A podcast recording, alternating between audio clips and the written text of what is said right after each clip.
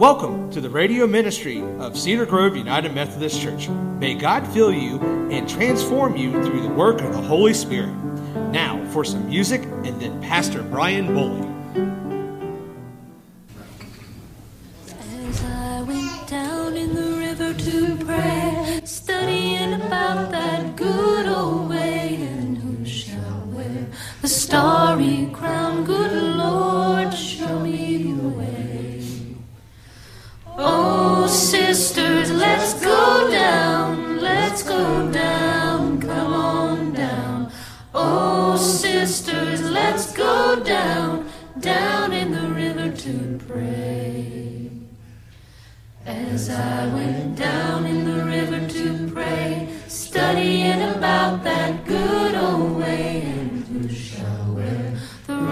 And crown?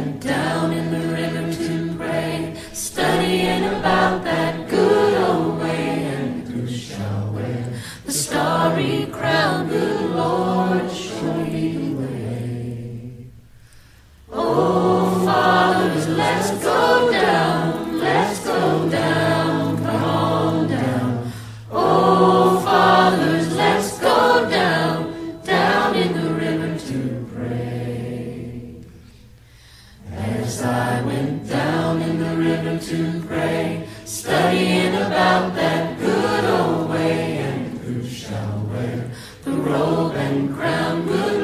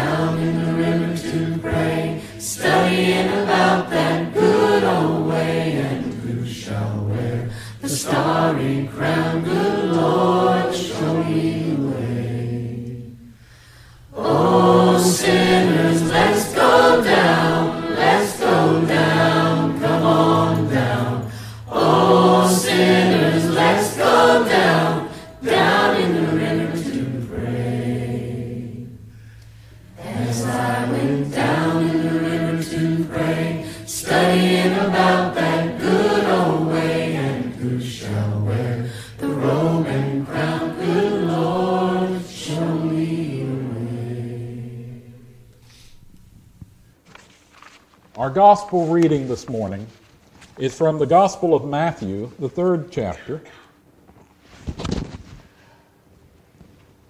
Then Jesus came from Galilee to the Jordan to be baptized by John. But John tried to deter him, saying, I need to be baptized by you, and do you come to me? Jesus replied, Let it be so. Now, it is proper for us to do this to fulfill all righteousness. Then John consented. As soon as Jesus was baptized, he went up out of the water. At that moment, heaven was opened, and he saw the Spirit of God descending like a dove and alighting on him. And a voice from heaven said, This is my Son, whom I love. With him I am well pleased. This is the word of God for the people of God. Thanks be to God. Well, when our first son was born, we thought long and hard about a name for him, for we had certain things that we wanted to convey with the name. After all, if you name your child Bubba, it creates a certain image in the eyes of other people and in the mind of your son. But naming him Albert Einstein gives a different image. Daniel is different from Ahab, which is different from Spock. Eventually, we decided we wanted to convey the image of an educated man. So we considered Archimedes and Socrates, but decided they were too long. But we decided we liked the idea of the name John because John was probably the most educated of the disciples, and the name means God is gracious. For Sandra never expected to have a son, yet we also wanted to give a bit of Scottish and Irish flavor. So we chose Ian, I A N, because that's Scottish for John. And he grew up educated. He's finishing up a PhD. With our daughter, we chose Jesse, not Jezebel and not Jessica, because there's always been a Jesse in Sandra's family, and we like the Western flavor of the name Jesse. And she grew up and she moved to Alaska, about as far west as you can go. Our youngest son became Andrew Jack because Andrew is the disciple who brings people to Jesus, while Jack was the name of his grandfather. Andrew is now a pastor at Mill Creek, West Virginia. But there was one thing we never did. We never even thought about letting them name themselves because they might come up with Bubba or King Friday or as a friend of mine did, decide when they're five years old that they couldn't pronounce Kathy and told everyone, I'm Khaki. And she became Khaki and still is Khaki today, almost 60 years later. No, we decided to handle the naming, the naming, and they would have to live with the names we gave our children. We figured it was our job to name them, and we gave them the names, and they grew into those names. Names are important. Jesus was named Jesus because an angel told both Mary and Joseph to give him that name, which in the language of the time was actually Joshua, which means God is salvation. So Jesus means God is salvation. So on this particular day, Jesus, God is salvation, went to the Jordan River to see John the Baptizer. God is gracious. They knew each other, they were cousins.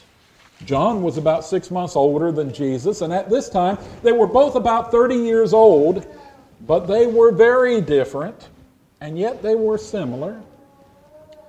John was a wild, rugged, outdoorsy type. He lived in the wilderness, he ate off the land. Jesus was a bit more polished. He had a good profession as a carpenter. He was well educated. But there was a difference there. Jesus was almost unknown. John, though, was at the peak of his professional career as a preacher and a prophet. Crowds of people, hundreds of people, came from Galilee and Jerusalem to hear him give it to the elites and the wealthy and the rulers. For in that day, as well as today, there were people who thought that because they had it all, they had it good with the material things of life because they could afford to do all the duties required by the religious law. They thought they were better than the homeless beggars, the poverty stricken farmers, the women who sold their bodies for money, and the people who worked for the occupying Romans and King Herod Antipas's court. John, because of what he said, was widely respected and listened to, but Jesus was a nobody. And so Jesus came from Galilee to the Jordan River to be baptized by John. But John, understanding much about the character of Jesus, tried to turn the tables on Jesus. John said, I need to be baptized by you. Why are you coming to me? John, you see, was a humble man. Despite his reputation for fiery rhetoric, John knew that he had the stain of sin on his character. This was the true character of John, a humble man whom Jesus would later say, Truly I tell you, among those born of women, there's not risen anyone greater than John the Baptist. John was a good man.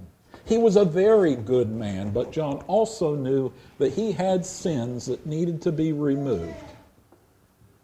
Have you ever painted old furniture or an old building? At first, as we begin to put that that new white paint over the old dingy white paint, everything looks great. And so we paint the building or the furniture and we pat ourselves on the back because it looks so good, and then we go in and eat lunch. And then we come back out, and the latex paint has dried, and we can see the old stains throw, showing through the new paint. In fact, we can see spots that we missed, little specks of gray, little streaks showing up on an otherwise white background. And so we have to put a second coat on the building or the furniture. And then we go in and we eat supper. And when we come back out to admire our work, we can still see areas where our work hasn't quite done the job, and we pick up our paintbrush once again. For spots that we didn't even notice after the first coat are now very visible to us after the second coat, and maybe even after a third coat. In the same vein, I once knew a woman who worked for an advertising agency I did business with in New York City. She was a copy editor. She tried to find the mistakes, and she could find the tiniest mistakes because she had done this for 15 or 20 years. In fact, she was so picky that she used a magnifying lens to look at print advertising and brochure proofs, and she could see a single pixel dot, a single tiny dot of yellow on a white background. Now, that takes a lot of careful looking. For you see, the closer you are to perfection, the more the imperfections stand out. It's the purest souls who are most aware of the remaining sin in their lives. And John was a very pure soul. He wasn't quite perfect, but he was very pure. Yet Jesus, the truly sinless one, insists that John has to baptize Jesus. Why? because it's proper for us to do this to fulfill all righteousness, Jesus said. Jesus insisted on being baptized by John because it was the right thing to do. John thought that the baptisms he was doing for repentance were washing away sins. John knew that Jesus was without sin, and John knew that John had sin. And so John thought it was necessary for Jesus, the sinless man, to baptize John and wash away John's sins. But Jesus effectively said this that day. He said, Baptism can wash away sin. Repentance, like John preached, is necessary for those who have sinned. We've got to turn away from our old ways. But baptism is simply right and good in itself. It's necessary for even the sinless to submit to doing what is right even if there was no obvious need for baptism in the first place, even if there was no sin in the first place. Because sometimes you see the act of submitting to something is what's more important than what is the obvious purpose of that something. All are to be baptized because Jesus said it was necessary to fulfill all righteousness. Does baptism get us into heaven? No. But a Christian is to be baptized. Why? Because Jesus said it was necessary, and his disciples agreed. Those who don't get baptized because they only think belief in Jesus is necessary for salvation are missing something profound. They're not following Jesus. They've not quite accepted Jesus as Lord of their lives, but instead are telling Jesus the terms under which they will consider him. They're like someone who's still negotiating with an equal, like a man holed up in a shack negotiating with a sheriff's deputy over terms of surrender. They've not yet chosen to bow to Jesus as the Lord of their lives. Did you notice that Jesus could simply have said, John, you're right, I don't need baptism. After all, I am the eternal and perfect Son of God. But Jesus chose to be baptized by John and showed his humble character by doing so. This is the humble God that we serve. Another aspect of this exchange only comes when we think really carefully. The one doing the baptism, you see, doesn't matter. For the baptizer doesn't clean the man. If the condition of the baptizer mattered, if the water was dirty, then Jesus would have been soiled by John's baptism for John was imperfect, sinful. He would have contaminated the perfection of Jesus. But you see, it's God who does the cleansing of the heart. The water doesn't, and the baptizer doesn't. God is the real presence in every baptism. Later, in the book of Acts, a group of disciples traveled to Samaria and found that many people had been baptized by John's baptism for repentance of sins. But Luke tells us that they did not yet know of the Holy Spirit. And this leads us to the second part of baptism the arrival of the Holy Spirit. As soon as John had baptized Jesus, Jesus went up out of the water. At that moment, heaven was open, and he saw the Spirit of God descending like a dove and alighting on him. Matthew doesn't tell us that a dove landed on Jesus, but the Spirit of God landed on him. Yet he describes the Spirit as a dove, a harmless, inoffensive, peaceful bird.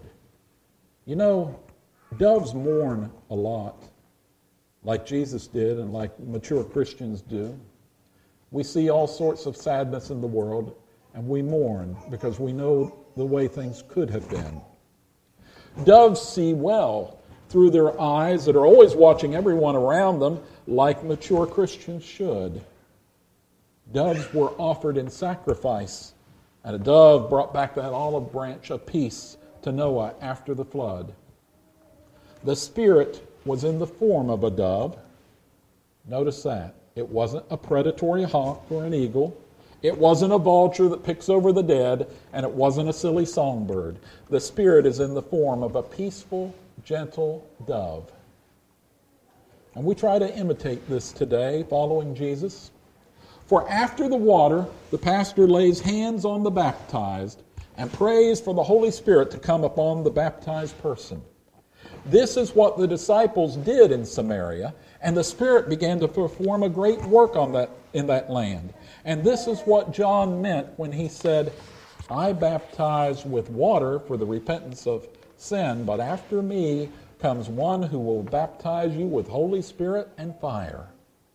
For you see, the most important part of baptism is not the water, but the Holy Spirit. Once we've received the Holy Spirit, we need never be baptized again, for the Spirit cannot make a mistake. God does the baptism, not a poor, frail pastor. And the spiritual condition of the recipient of the baptism doesn't matter, for all who are baptized are flawed and sinful, messed up and imperfect. Only Jesus was sinless. The idea behind baptism is that the water may wash away the sins but the Holy Spirit fixes the heart. Something no man can do, only the Holy Spirit. Besides the word baptize, the first time we run across it in the ancient world, it referred to that permanent change of state when a cucumber becomes a pickle. Then it referred later to that irreversible act of sprinkling or pouring dye on cloth, including the possible immersion of the cloth. It's the permanent change of state that's critical here, not merely a washing. The receipt of the Holy Spirit causes that permanent change in our hearts and our spiritual condition. We go from being a rebel to God and become instead a citizen of the kingdom of God. We've been marked by the Spirit as one of God's family. But don't I need to know what I'm doing when I'm baptized? Don't I need to know enough? Don't I need to be a certain age to be baptized? No. Baptism isn't about knowledge, it's about the Holy Spirit coming into our hearts and guiding us. If you think the Holy Spirit of God has the wisdom and the love to lead you properly, you should be baptized and follow Jesus. If you think your children need to be uh, following Jesus, you need to baptize them. If you think that Jesus is evil or the Holy Spirit is evil, then don't get baptized. I've had people say to me, I think my children need to decide for themselves about baptism. That's a nice idea, but it tells me a lot about the parents' faith. For it tells me that they don't really think that Jesus is the only way to God, or they don't really love their children deeply. For I've seen what happens when a decision is given to teenagers. They usually do what their friends want them to do rather than what their parents tell them to do or what's the best choice for their lives. Now, I know that some groups maintain that you have to be a certain age before you're baptized, but that idea is actually a very recent idea. From the night in Acts 16, when Paul and Silas met the Philippian jailer, and his entire household was baptized, you'll notice that the book of Acts repeats twice that the entire household was baptized. From that time until 1520, very young children were always baptized. It was only in the 1520s that Menno Simons, the founder of the Mennonites, began to rebaptize adults. You did not give your children a choice in their names, did you? You didn't give your children a choice in whether they were vaccinated for measles, for, di- for chicken pox, for diphtheria, for tetanus, for a host of diseases that could kill them as children. For there are some decisions that parents need to make to protect their children, and baptism is one of those decisions. Of course, the child doesn't know what's happening and can't consent. But would you deny baptism to a man who could not speak simply because he could not speak? Would you deny baptism to a woman who had such severe mental handicaps that she didn't understand what was happening when the water was applied? Would you deny baptism to an unconscious person about to die? Of course not. And so the parents who love a child, the parents who want to choose Christ for their children, the parents who plan to raise their children according to Christian principles will not wait for the child to make a different choice. For a different choice will take them away from Christ. No, they'll have their child baptized and then they'll do their very best to raise the children in church until they reach their teenage years, and then those teenagers will stand in front of the congregation and take vows to follow Christ of their own will. But in the meanwhile, they will have had the Holy Spirit in their heart, influencing them at every step. Jesus received the Holy Spirit that day, and then a voice from heaven said, This is my Son whom I love, with him I am well pleased. God spoke. God gave his endorsement of Jesus on the day and the time when Jesus was baptized even though he did not have sins that needed to be washed away. Will God be pleased with us when we do what's needed to fulfill our righteousness? So do what is right. Bow to Jesus, pray for guidance, and do what he asks of us. For God alone decides what happens to us in the next life. As near as we can tell, baptism isn't absolutely required for our salvation. God decides in every individual case. The thief on the cross was promised by Jesus to be with him in paradise later that day. But of course, this was before the day of Pentecost when the Holy Spirit was poured out on the followers of Jesus. That day, Peter spoke the wonderful sermon in Acts chapter 2, saying, Repent and be baptized, every one of you in the name of Jesus Christ for the forgiveness of your sins, and you will receive the gift of the Holy Spirit. The promise is for you and your children, and for all who are far off, for all whom the Lord our God will call. And that day, over 3,000 people were baptized and joined the church.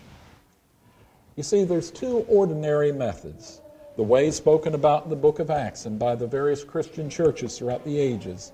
Two ways to salvation you, be, you believe that Jesus is Son of God and therefore has the power and love to save us. It, you are baptized and receive the Holy Spirit and then choose to follow Jesus throughout your life. Or a young child is baptized and receives the Holy Spirit, and then the belief is gradually awakened as they grow up in a Christian environment and naturally choose to follow Jesus. A simple reading of the book of Acts, focusing upon the ordinary, normal situations and not focusing upon the few exceptions, shows us that Christians are to be baptized with water and receive the Holy Spirit through the laying on of hands. Can you sprinkle? Document considered for the New Testament, known as the Didache, or the teaching of the apostles, dates from the year 70 or 80 and it declares that sprinkling, pouring, and immersion are all acceptable, and even that warm water can be used if cold water cannot be found. Plus, a literal translation from the Greek of the second part of Mark 7 4 says, They baptize cups and vessels and utensils and dining couches. Few people would insist that dining couches be immersed. Instead, they were sprinkling them for purification. Who may become a Christian believer? Well, years after Jesus' baptism, years after his resurrection, years after the Holy Spirit came upon the followers of Jesus at Pentecost, the Apostle Peter spoke to a mixed crowd of Romans and Jews, a household of a Roman captain about Jesus, and we should keep in mind Peter's words. I now realize how true it is that God does not show favoritism, but accepts from every nation the one who fears him and does what is right. He commanded us to preach to the people and to testify that he's the one whom God appointed as judge of the living and the dead. All the prophets testify about him that everyone who believes in him receives forgiveness of sins through his name.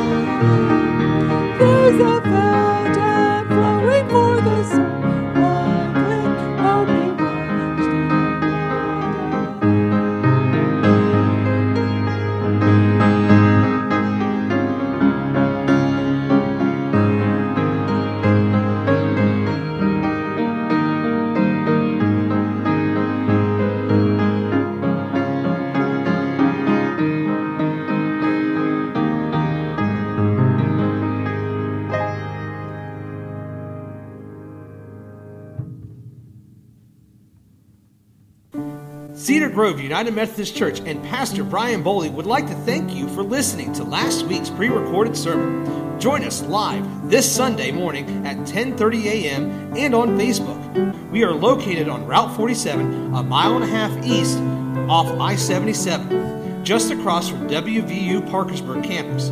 Donations may be mailed to Cedar Grove UMC, 168 Old Turnpike Road, Parkersburg, West Virginia, 26104 or you can text the word GIVE to 1304 244 1903 or visit our website, cedargroveunitedmethodist.org and click on the Give tab. This will bring up a form where you can determine how much you would like to give. Thank you, and God bless you in your life.